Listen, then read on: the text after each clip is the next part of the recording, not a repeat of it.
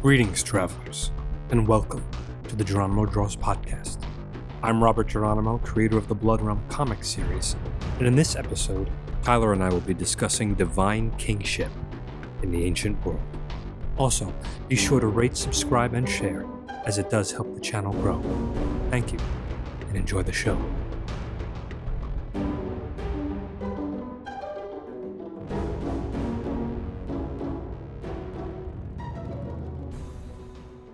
Greetings, travelers, and welcome to Geronimo Draws Live. I am ready for another historic discussion today with my co host, Mr. Tyler Wetton. How are you, my friend? Great. How are you, sir? Good. You feeling all right? I am. Yes. Yes. I, if I have to cough a bit, I will mute myself. But well, doing okay. I appreciate you powering through for the discussion today. we turned a corner. yeah. All right. So thank you everybody for tuning in and listening. Um, really looking forward every every month to do these. So I'm thrilled that you guys are enjoying these discussions. It's Yes. like I said, this is stuff that Tyler and I would be talking about if we were just hanging out at a bar. Here or not. Yeah. right. So uh, we'll get right into it. So today's topic is God Kings, divine kingship in the ancient world. And I've been covering a couple of people here, right?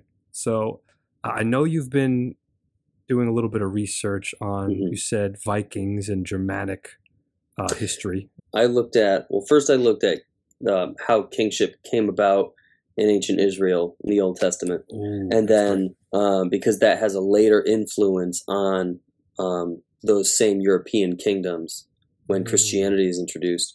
But then I looked at Germanic um, king kingdoms and uh, their call to a divine lineage as well. And it's I looked at uh, Germans, I looked at um, Viking kingdoms, and then some of the uh, Anglo-Saxon kingdoms. So Oh, they're all great. related. No, yeah, of But- course. You know. Oh, that's really interesting. I'll just start off with some things that I've noticed in terms of the iconography and how a lot of these kings kind of establish Mhm. uh, that divine rule.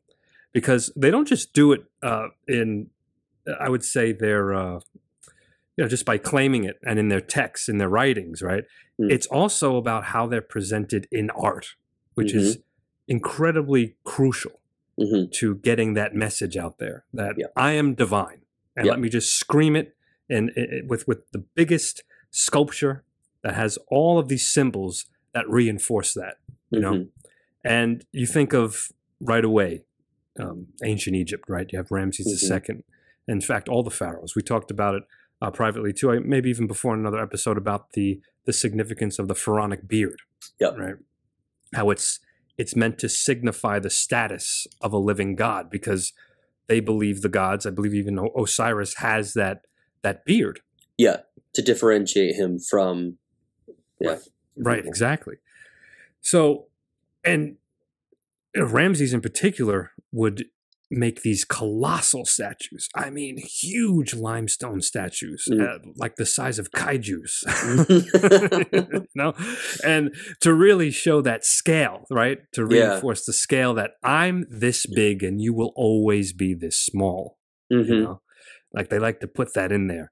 Uh, No, go ahead, Can I yeah. ask, did the people, to your understanding, did the people, um, were they, were they feeling this sort of like godlike fear? Um, did they take pride in knowing that their god was also this big in terms of like protecting them? Was there pride in Egypt in Oh. having that massive presence? So I don't know 100%, but I do know that th- there is a a theme that runs throughout ancient Egypt. It's it's it's about the order, like social order and cosmic order. They have to have a ruler, and it has to be divine. Otherwise, there's there's like panic, you know. So I can imagine them being very proud of that in a way, Mhm. but I'm sure in a way too they they must have feared the power of the pharaoh, of course. oh yeah, yeah. you have to have that. But that, that's actually a good segue because there's only there's a I would say there's maybe two, uh, if I remember correctly, aside from Cleopatra, uh, actual female pharaohs. Hmm. Uh, but the thing is, though, the most prominent one is Hatshepsut, But Mhm. what but what I find fascinating, what I'm tying this in with, is how, you know is, is that in in the social order, in the cosmic order, a woman could not rule according to the order of Ma'at, Mhm. right? Who was the the goddess of of justice and and order, most importantly. And it was this idea that if a woman ruled, that would, it would disrupt everything. A man had to rule. That's why there's no, I would say, a uh, uh, the female version of Pharaoh. The word does not exist Mm. in the Egyptian language. It's either king's wife or king's mother. You know? Uh-huh. So there's no word for queen, rather. So Would it disrupt? Would it Yeah. disrupt the order because she was a goddess, and so that feminine ruler would then be in competition with the divine ruler? Oh, interesting. I actually, I actually don't know that. That's that's something I'm going to research after this. That's a really interesting point. Hmm.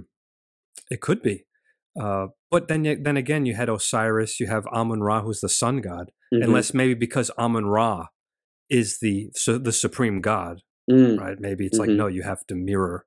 You have to be the, the probably Okay. the, the mirror of that god, the physical representation of Amun Ra. Sure. I, I admit that could possibly be it.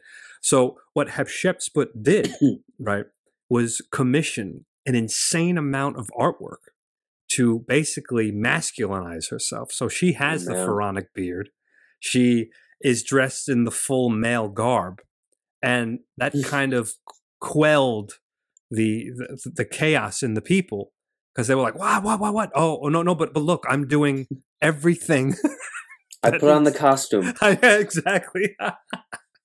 I put on the costume. She appropriated a male right. garb, and she was able to put them at ease. Yes, exactly. And and she did that heavily with and she commissioned so much artwork, you know, to do that because you could not disobey Ma'at and uh, this way keeping world peace and of course so the people would support her. hmm So Well, I mean, you think of that. I mean, any kind of ruler is meant to be. They're they're they're an they're like a, the principle of their nation. They're the their singular embodiment of that nation, for better or worse. yes. Right. Uh, Just thinking about a lot of things right now. By No, no. no, it, right? No, the second you said that too, I'm like, whoa. like oh no but so it's like it is so important that she do that Yeah. to keep the peace with her people i mean and i i'm curious how did she feel about that you know it's just like oh man i've got to like to take on that that new you know yeah. costume that new that new identity eh, to to pacify the people i mean it could also it could just be the mark of a good of a good ruler at the time i Sure. suppose She does have a successful reign, you know. that's and- amazing But she had a lot of backlash for sure. She had a lot of backlash. really Yeah, so then when her when she passed, you know, they tried to destroy all of the imagery of her. oh man It's really it's really fascinating stuff. But there's some people who claim she was a usurper. There's all this other stuff. So there's some things we don't know 100%. But so yeah, so just establishing how you have to have the iconography, right? So if you're going Mm. to be a god king, you Mhm. need to have the costume as you as you Yeah. say. you know, you have to not have- trying to be disrespectful, but you No. gotta look the part. Exactly. You have to look the part. And I feel the other person who knew this, and I'm, I'm not, I didn't want to spend too much time on ancient Egypt, you know, Sure. just, uh, is Rome, because I want to work our way up, hmm you know, a little bit. Uh, and I think of right away Augustus. Yeah. Right. Oh yeah. Yeah. I mean, he completely not only took advantage of the divinity that Julius Caesar had claimed, right? Mhm. Uh, because he's the nephew of Julius Caesar Mhm. he also saw the power of art like Hatshepsut. And he has all of this artwork commissioned, especially the famous statue of Augustus Prima Porta, where Mhm. he's, he's orating to the people, right? And on his on his breastplate, right, of the armor, uh, you have all of his his accomplishments, how everything's blessed by by the gods. But then there's a cupid riding a dolphin next to his leg, right? And that's the direct connection he makes to Venus. And this is what we're going to get, get get into too, because that lineage, Mhm. right? the, claiming the lineage is so important. And because I believe you, all right, if you're not going to claim that you are a living God, at least claim I'm the descendant of one. Well, the interesting thing is, and I can connect this to the ancient Germans. So, like, I mean, in, comparatively to the Romans, they're in a backwater. They're literally living in these forests and marshes, Right. Um, so hard to compare. But the interesting thing about the Germans was that you had you didn't necessarily need a king. So unlike the Egyptians, you didn't need a king. You had you could have a king, or you could have what they called a graf. Now, Mm. graf was not was a man not of a royal family, but who was uh, voted by the chieftains to lead the people. Now, the difference between a graf and the king, the only difference is that a king is from a royal family. Now, how do you establish what a royal family is? Mm. The royal family is a family that claims their lineage from Odin, from Oh, Tyr, from a god, essentially. That's what, and the thing is, all the German clans had these families from time immemorial. So they would just say, okay, these are these are our particular families, and it wasn't um, by succession either. So if the king died, it wasn't his son who's necessarily voted in immediately. You know, the chieftains could pick someone else from that royal family to lead them. Really? But that's it's the weirdest thing. Like I had to read it like three times, so it's like, and that's really just what separate. And I got it from um this old book, The Invasion of the Barbarians Ooh, by J.B. J. looks B. good. Bury. Yeah, we only know the kingly family was supposed to be the most ancient of all the families of the folk, Mm. and that it traced its origin to a god. And the families possessing this right seem to have existed among all the German folk, so all among all the German tribes people. So, so you're saying that each each tribe kind of claimed lineage to a different god? Each tribe had a family or families Oh, who would tr- who would claim that lineage. oh, wow. hmm Well, you know what's funny is that that's exactly what the Julian family of the Julius Caesar. You know, that they Mhm. claimed. Uh, they chose well, not chose, but they they claimed that their lineage went back. Like they basically established this connection to Venus, right? Who is also Aphrodite in Greek mythology. hmm and and and again that's exactly what augustus really like re, you know emphasizes in that sculpture it's one of my Mhm. favorite sculptures it's, it's so incredibly powerful because what's Mhm. funny is that he commissions it when he's like in his 70s but he makes himself look like this 20 year old idealized man you know Oh, what yeah. i mean it's I mean, wild. you know, and he's jacked but it's so wild because he's orating he has his hands up so it's like is he rallying the troops you know but like there's this there's this engagement with the people because he has his Mhm. arm up and it's he's like addressing his people and the people who walked around the town square you know so it's it's different because when you look at the Ramses sculptures it's very much like I'm in this little niche and and I'm staring out into space because I'm not you're not even worth my time to look at because I have the otherworldly gaze you know Mm, it's you know so the kingly gaze right? yeah, yeah, yeah. Augustus is literally engaging the people, which is so fascinating. Is But- that do Yeah, you think technological advancement in Rome, or is that that the Romans trying to really um, capture their leader in an idol? Because I mean Mm. that that Yeah. you'd have family idols that you would worship there, but you the whole all these pagan peoples would create an idol That's out of true. wood or stone or something, and Mm. they'd worship it. This wouldn't be meant to be worshipped. Okay. No, this is meant to to basically be a public monument in like a, an open Mhm. space where the people would convene, where they would walk by, and would basically remind them who's in charge. But also, listen, I'm a good leader. I have my hand up. I'm dressing the troops, Mm. and I'm, I'm, you know, and all that stuff. So it's it's it's it's it's different. So they wouldn't worship the statue of Yeah, Augustus. yeah. Uh, but But he's ever present. Right, exactly. He's always there, you know, exactly. And they they trace that lineage to Venus because uh, we we mentioned this before, but we were a little unsure. And then I remembered going through my notes here uh, that Venus, right, is the goddess of love, and the warrior uh, Aeneas, he's the cousin of Hector, right, from, Mm. the, from the Trojan War, hmm and that's where they believe their lineage comes from. The Rome. Yes. Okay. Yes, I've so heard this got before. the Roman line Mhm. from the Trojans Yes. via Hector. via well Via Aeneas, Aeneas Aeneas. was the cousin of Hector, but Wow. uh, yeah, so that's so it's Aeneas, right? The, the the great warrior, the great Trojan warrior, who eventually Romulus would be a descendant of. That's the connection. That's incredible. Romulus and Remus, but obviously Remus Yeah. kicks the bucket after Yeah. Romulus kills him.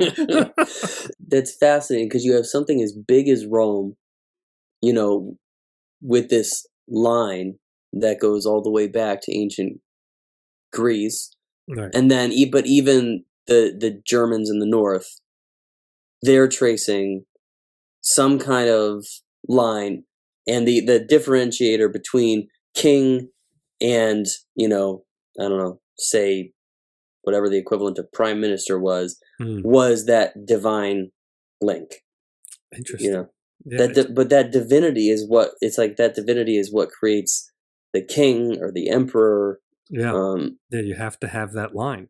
I mean, look, Mhm. same thing in in the Old Testament, right? It's always when you really when you go through the Old Testament, it's constantly going through these the descendants of of kings, right? yeah and the people that actually said it because like i read you know some of these chapters in the bible and it's like so many names and i eventually i skip over them but Right. then i'll listen to a podcast and someone's like do you know this name means this and this is linked to that i'm like oh my i didn't know that But then the other thing that was interesting about um say in the Old Testament Mhm. is that at first in the story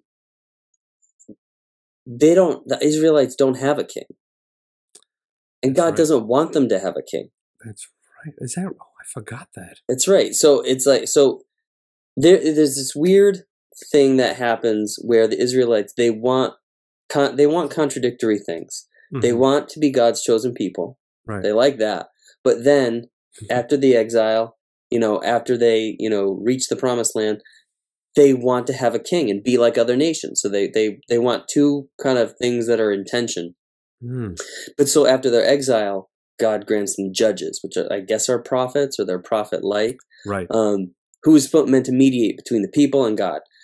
And uh, Gideon's the first judge who is made judge after de- defeating the Midianites with 300 men Oh wow. against it was like thousands. Yeah, I like That's that. I was like, that's pretty cool. but then after what is it? After uh, fifteen judges, we get to the prophet Samuel, and Mhm. Samuel's sons are priests, and they're abusing the people. They're taking what more from the Oh. people. They're taking you know what's not theirs, It's and so the it it happens, and so and so the people demand a king. They want a king to rule and to enforce law and order.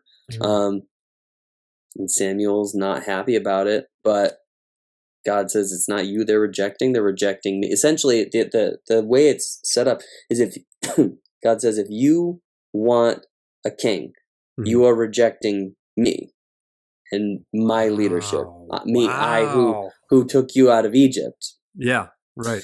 And so God appoints Saul.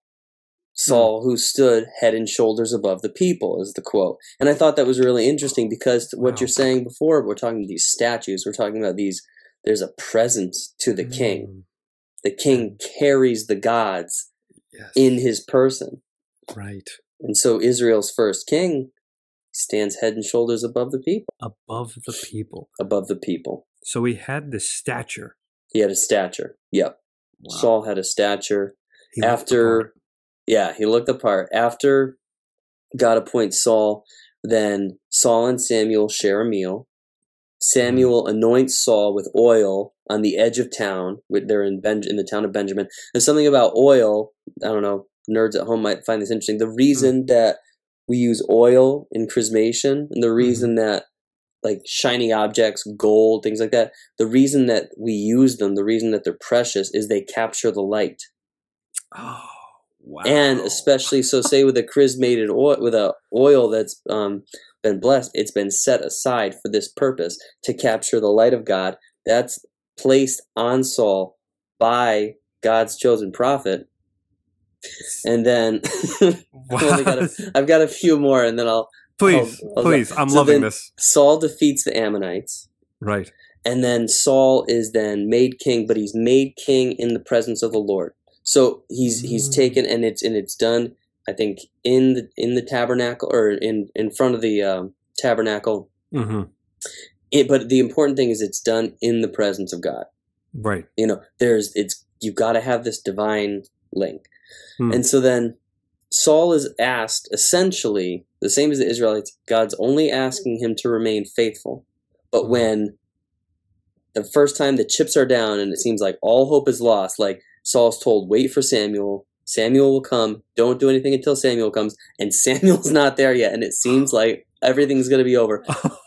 Saul makes a sacrifice and he, he gets a sacrifice. He makes it real quick. And then he, does, by doing that, yeah.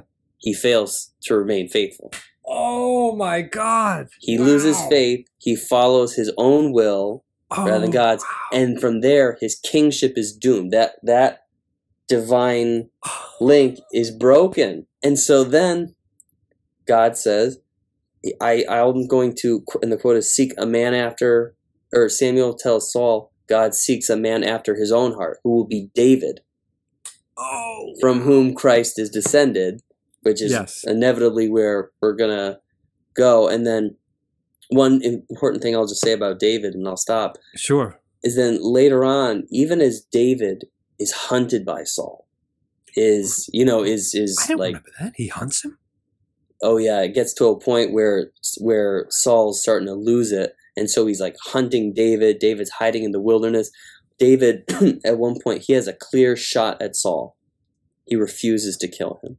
Oh, wow. He the David won't take the crown because he knows the crown must come from God. from God. It's Oh, for anybody who's like whether you're a religious person or not the yeah. book of samuel and the book of kings like that's not, that's like shakespeare level literature it's Oh, great my goodness. I don't remember these details, and that's brilliant. i'm in the book of judges right now so it actually was really Oh. great time for this podcast Oh, that's incredible. You know what's so funny? What you just said too about Samuel, essentially uh, taking the kingship for himself, right? And in a way, I know he doesn't usurp anyone, but he essentially usurps God there, right? In a way, right? Right? It- it- samuel or saul I'm sorry, Saul. I'm sorry, Saul. I meant to say Saul, guys. Sorry about well that. when saul when he loses faith That's what I mean. Yeah. yeah when he decides, and it, the weird thing is it's like it almost seems almost unfair because saul makes he's making a sacrifice to god Mm, but that's not what god told him to do right. God So he- said, wait for Samuel. Wait for And then as soon as he makes a sacrifice, who shows up? Sa- Samuel. That's amazing. Yeah. when you said that, it reminded me of something, and that reminded me of. It's different, obviously, but there is a similarity to it. But this is more of a an arrogance, or maybe maybe it's a little bit of arrogance on on Saul as well. Uh, Napoleon, when Mhm. when he was His coronation. his coronation, sorry, Yeah. when he was at his coronation, um, the Pope had to place the crown on Mhm. her head, and in this big defiance in front of everyone, as the Pope is taking the crown, bringing it down to his head, Napoleon swipes it and crowns himself. You know, so it, it's that is so Napoleon. it's incredibly Napoleon. That's more of saying, you know, I'm the church. Yeah. You know, you have no power over me, church or God, whatever. Mhm. You know, Well, but yeah, and then there's that's the interesting thing because as you have so as you have Christianity spread into Northern Europe and you have these barbarian peoples um, come under the aegis aegis of a Semitic Mhm. faith in the German kingship you know they were kings were not a, uh, beyond they couldn't do whatever they willed. They had to have the support of the people. Hmm. They had to have the support of the assembly of chieftains. And if they wanted something but the assembly voted no, then they then they couldn't do it. They could call meetings, really, you know, they could um, gather the host for war, but there were a lot of things that would, you know, kick them out if if they didn't make it work. They would, um, if they were cowards, they would be hung from a tree.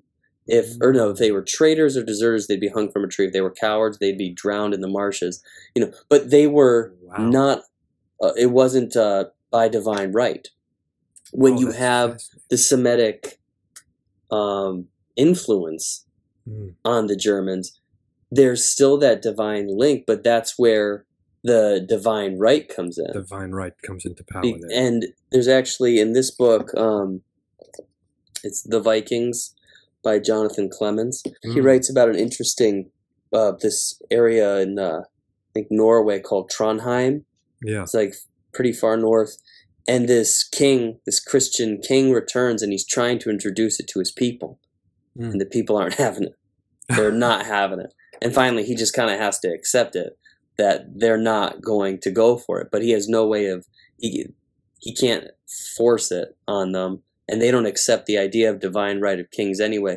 But, Mm. and I'll, we can talk about more later where the divine right of kings comes from with this idea of the incarnate logos, Right. re, you know, Absolutely. over everything. that taken to the to, the extreme is King Louis the 14th Mhm. You know, I mean, he he claimed that he was literally. I mean, well, all the the divine right was God's representation on earth. hmm You know, and King Louis became king at four when his father died, hmm and according to the laws of the kingdom at that time, this is what's wild. This always stuck with me. He became uh, not only the master, right, but the owner of the bodies and property of 19 million subjects.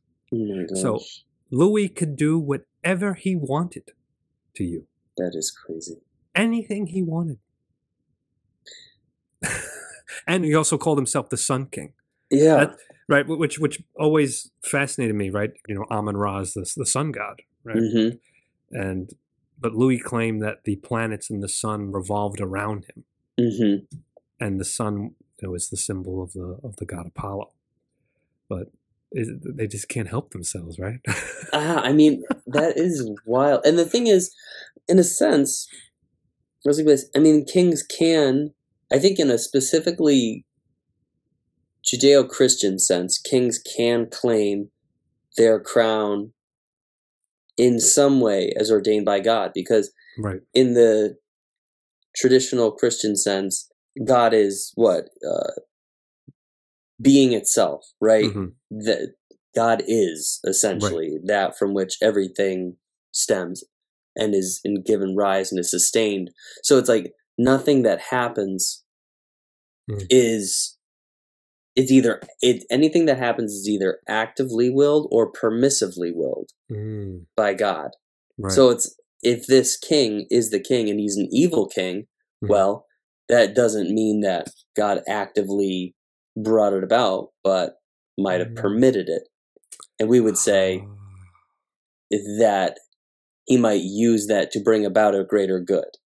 Now, that's Oh. not something you say to someone who is suffering under an evil king, Oh, but- sure. but it's if you understand uh, the created order as having as as being purposed, hmm you know, and having a structure, Yeah. then that's sort of where you have to go with it. right. Oh, that's not to say, not to excuse any psycho. Uh...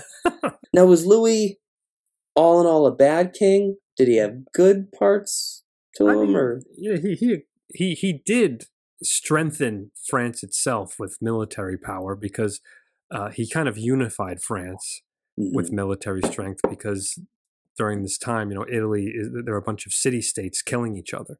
During that time, France is rising in power Mm, because they're being unified under as, as one, essentially. And and France is huge. and France is huge, and King Louis kind of like maintained and established this dominance. Hmm. But what what he set in motion would be, you know, eventually the, the massive corruption, obviously, of of all the King Louis to follow him. What's Hmm. crazy too is that I think he spent equivalent of today's money. I think it was four million dollars on on buttons. Like he was, he had a huge, insane button collection. King Louis is obsessed with buttons. Four Four? million today. Think about what that is back then. Four million dollars, and what, like how many people he could have fed. That is really, really wild and upsetting.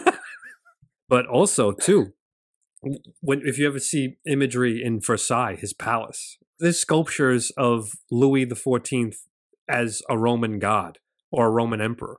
It's like he was never a Roman emperor. You know what I mean?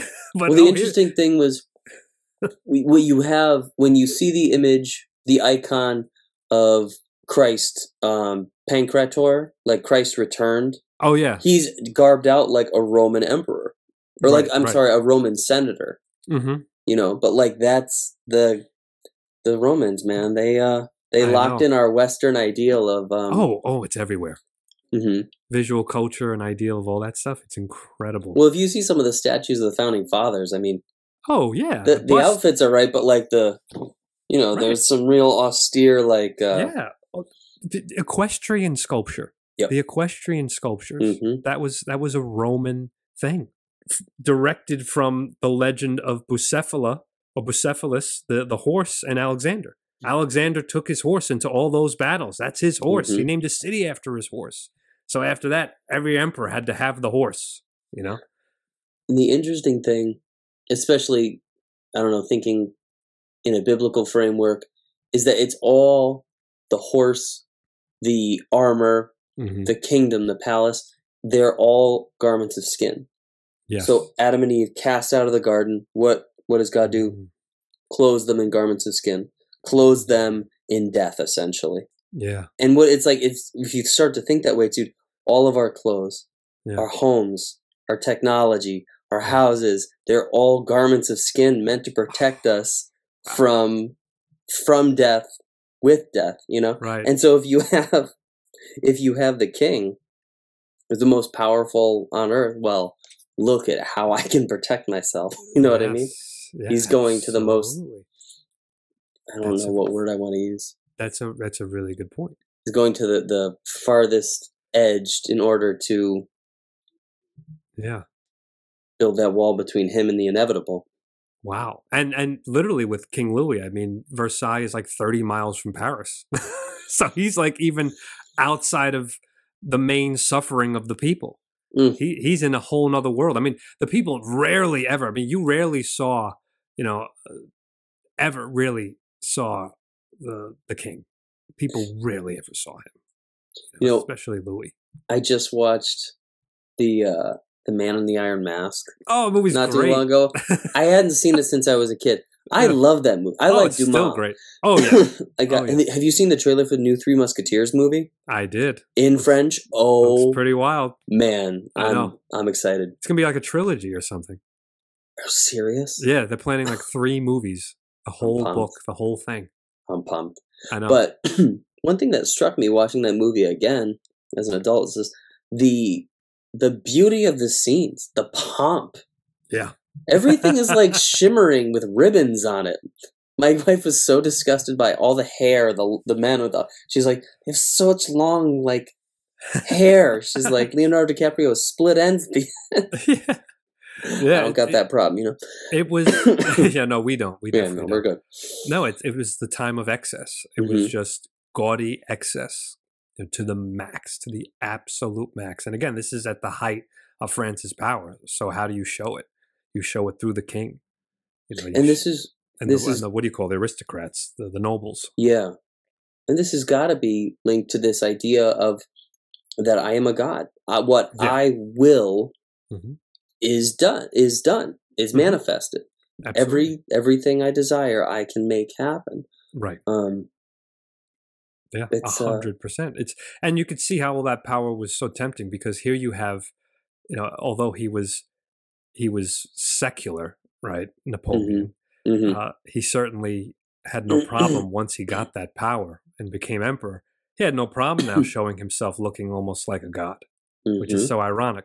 You know, if he starts off in that famous painting by Jacques Louis David, where he's he's crossing the Alps and he's pointing forward, the nation forward, he's rearing his horse again, the horse, right, Mhm. alluding to Alexander the Great, right, and Mm-hmm. and Bucephalus, you know, on the horse, and he's holding the horse up, rearing it back, he's leading the nation forward, and then after that, right, what happens? He comes into power, he's an emperor, and now suddenly he looks like he is the supreme god. Yeah. he is. He is suddenly God incarnate. In fact, even laurel his- wreath and the laurel wreath, which is Yeah. gold, hmm right? So it's like Caesar but gold, but the throne behind him looks like this giant halo of Uh-huh. mandorla, and it's just, it, and he's holding the scepter of Charlemagne, something that looks like the scepter of Mhm. Charlemagne right there, the king.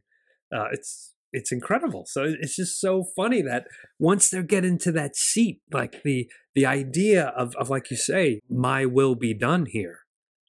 And it's so interesting, and I don't know a lot of Napoleonic history or about the man himself, but I know France was called the daughter of the church. You know, mm-hmm. it's so Catholic, or it was. Oh, yeah, You know, I, I'm like, where? What was the church like? I'm sure there were a lot of fat and happy bishops oh, they here and there, but I'm sure there were a lot of angry, you know, priests Yeah. and bishops as well. And the Pope couldn't Oh. have been. oh, when too happy. Napoleon? Oh, Yeah. no, oh, absolutely not. No, he completely. They did not like him. Yeah, Yeah, because uh, also wild. he he also didn't like you know the people also had associated the church with the monarchy Mhm. because it gave King Louis divine right. Mm. So you know the rebels really associated church and king together. Mm. So it was different. You know, because it's this Mhm. this tension between what between the uh, the the king and and you know the and God the, the you know that's yeah, it's this weird tension that exists because I was reading one of these books I can't remember whose coronation it was but it was a description of a coronation ceremony I think it was Edward the Confessor oh Edward the Confessor. and the king's king would walk into the church he'd be guided into the church by two bishops Mhm. he would remove his crown before Mhm. stepping into the church and then he would make i don't know what it meant kneel or he'd make some sort of gesture of humility before the altar Mm. and then would you know orate promises to forbid evil in his kingdom and he'd make you know all these other promises before god and then the archbishop would crown him again pronounce a Oh, blessing. wow. and the main point being that the king has been consecrated in service to god that he is a servant. And he's meant to be a servant. Mm. you know? Wow. Of- Really of what's of what's higher not servant you know not a right to himself to himself. Right. It's supposed to be a servant to God. yeah Oh wow. because that's the idea is is he is beholden to the transcendent hmm and that's why the people are meant to be loyal to him Oh wow. there's a proper hierarchy and i'm uh, paraphrasing Jonathan Pageau but it's what what is below submits to that which is above Mhm. because that which is above cares for and loves that which is below and a Oh, good wow. king and this is actually an interesting connection back to uh um so beowulf literature like so Mhm. one of the good kennings one of the good um old like german kennings for king was ring giver ring. you know, and a good king he gave rings he gave gifts he Mm. gave you know treasures to his chieftains and to his Yeah. people you know but it, that's what a good king did was to share you know share wealth make sure the people were taken care of That's fascinating. Before we wrap, then, I want to talk about now. We talk about all this iconography, right? And Mhm. since it is the Christmas season, you establish all of this iconography, right? This established form of rules you need, right? As a Mhm. God king, Mhm. you need to have that incredible lineage, which, of course, right, Christ does have, right? Mhm. Uh, you have to have all these other things that need to happen.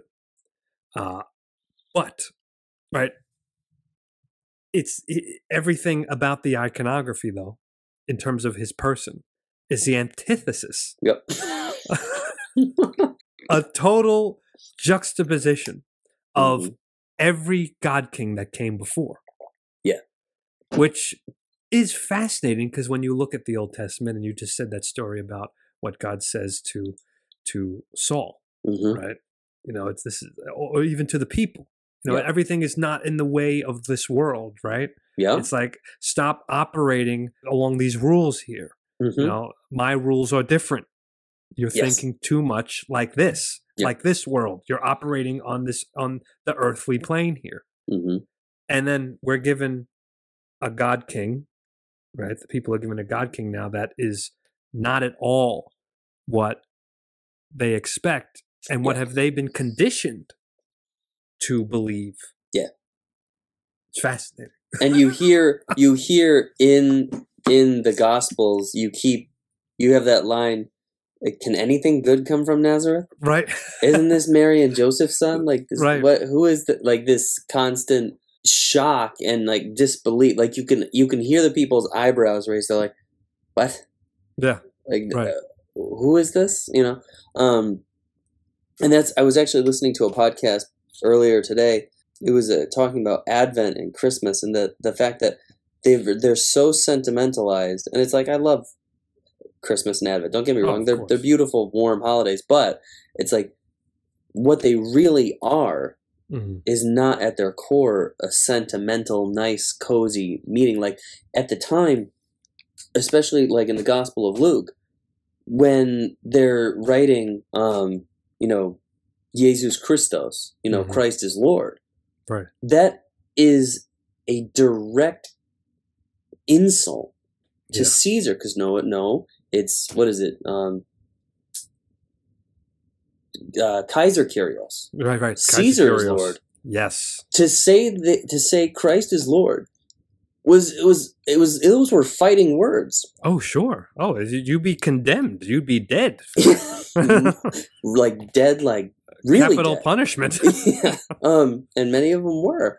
Oh, Um, so it, it's it's funny to go back and and read those and realize that you know so Caesar would send evangelists after he won a great victory. Tell the Mhm. people I slaughtered a million Gauls. Tell the Yeah. people this that. exactly. know, And then you have what we think of as evangelists now, who they're going to spread the good news. the good news. And it's it's a complete. And then you we have what we call the church militant. Mhm. You know, so wow, there's such a military structure to it, Mhm. but we it's like we don't even see it. right. But The it's the hounds of the Lord, right? Yeah, it, and it's the but it the whole like you're right the the whole thing is a paradox in that you have a child, a king born, you know, under the star, but in the most humble of Exactly. circumstances. Right. Um, it, it and doesn't get any more humble. yeah, but then the entire culmination of his kingship is to be the sacrifice for his people. Right. You know, and what Right. is his crown? It's Thorns. It's thorns. What is right. his throne? The cross. You know, cross, form of everything. Everything is inverted. There's no comfort here. There's no. Yes.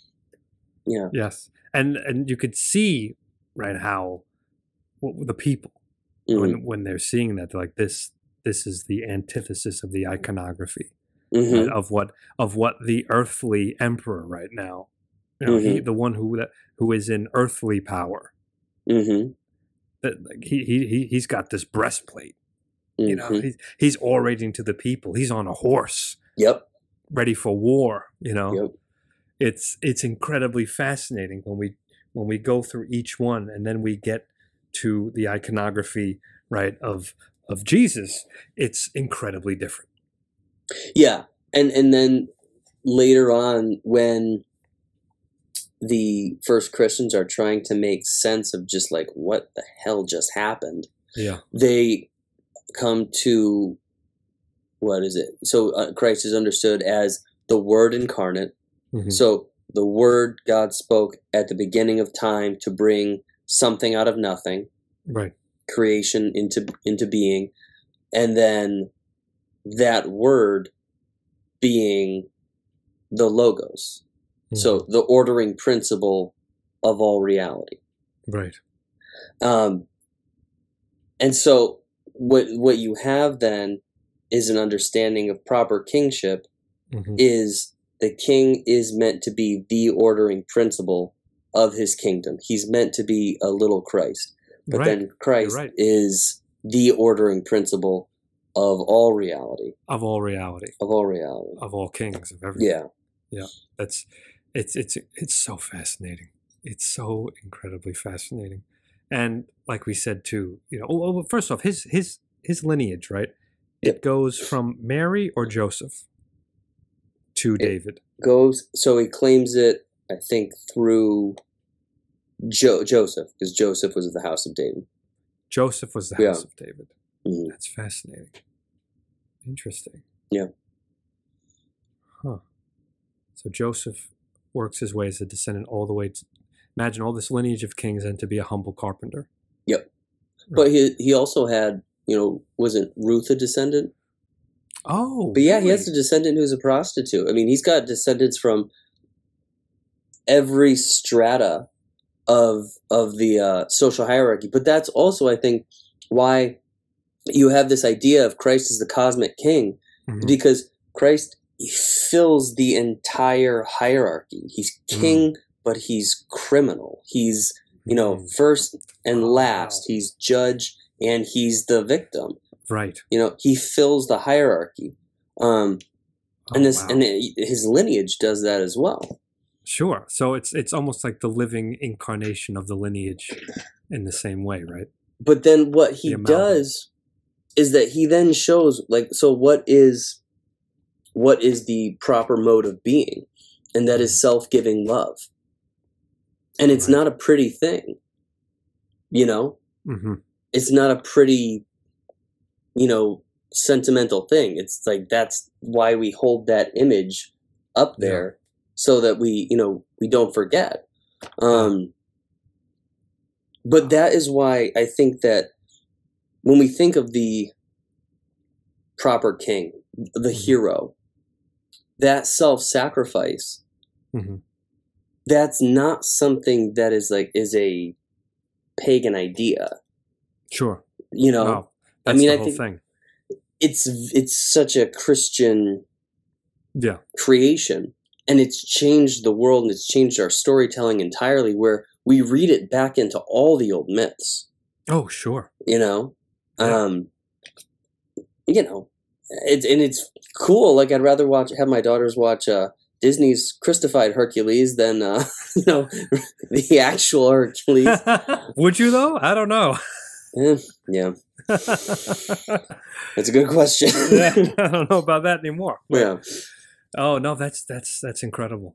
That really is yeah, because it's it's the complete antithesis of the the pagan ideal of what a king is. hmm You know, but oh my goodness. That's also why we can call, say, kings and the church, you know, Mhm. to repent when they are acting, out, you know, out of accord with that ideal. Mm, So it's like people can be angry with the king or with the church for any number of reasons, and they have been since the beginning. right. But it's like, but the standard by which you are judging hmm the king or the church is the standard that that, that you're still beholden to and that's embodied in this cosmic story In the cosmic story. yeah Yeah, that's it's so incredible. it's why i had a i had so much fun like reading for this uh That's amazing. Yeah. That's the thing, and that's what's so incredible too. Like you don't like you, you can appreciate all of this storytelling. You can appreciate all of this history. mhm. all every aspect of all of this stuff. It's it's it is just as an artist and a Mm. writer, this is fuel, Yeah. unbelievable fuel for creativity. it's a beautiful beautiful mystery to play in yes, exactly. it really is great All Totally well said. just- yeah Completely well said. And one thing I'll just say before we wrap up, so like no I wanna say I don't like this modernist kind of tendency that we might have to look back at these people and say like, okay, so like the ancient Germans or say even the ancient Romans, like they're inventing a story Mhm. of their descendant from this god or or goddess or something. It's like first of all, people don't really operate that way. We're much different, maybe in that we're so secular, but it's like I, I you you don't. It's just not something that I would buy, Mhm. and I'm, I and hear. I I think that history is far stranger. Absolutely. It's far more interesting. Oh, You know, people are far stranger. hmm the world is very strange. Yeah. You know, and so and it's not the way that they wrote about Yes. their their lives and their encounters, you know. So Mhm. and I'm not saying that I have a, a answer or that I think that, you know, Thor was sitting there having a beer with the boys. You know what I'm saying? But there was what you mean. something odd, Mhm. and and and it's like I, I'm fighting like hell to Yeah, yeah. not let my kids like disappear into this. Like my daughter got a book, and it was like the fun thing about monsters is monsters aren't real. And I was like, That's terrible. That's First so of all, ter- monsters are a category, and they're Yeah. very apt. they're very real. Don't worry, honey. Monsters are totally real. Keep your light on tonight. So I just want to be clear. I when when we're talking to this, I'm certainly not, you know, coming from that perspective. That I agree with you. I'm the same Yeah. way. Yeah. Listen, there. I, I am a firm believer that there are mysteries in life, and that there's magnitude to those mysteries. Mhm. You know, it's particularly from history, and we have to respect that. Mhm.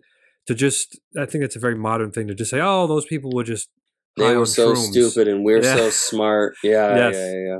Yeah, but Oh, the shroom thing. Oh gosh. that's my favorite. Right, that all all of this stuff, right, all Yeah. based on that. Come on, give me a break. perfect. Perfect. well, it's just you know the way of trying to trying to rationalize the the the um, the thing we can't fully comprehend, or is it Yeah. beyond us? You know, It's like, oh, we figured it out. we All figured the- it out. They even though this one ingredient was part of an entire ritual that would require days of fasting and Yes. prayer and meditation and trial before you were even worthy of receiving the thing you you got you're good you're the one cool it's good stuff the one ring to rule them all oh my god, that's great.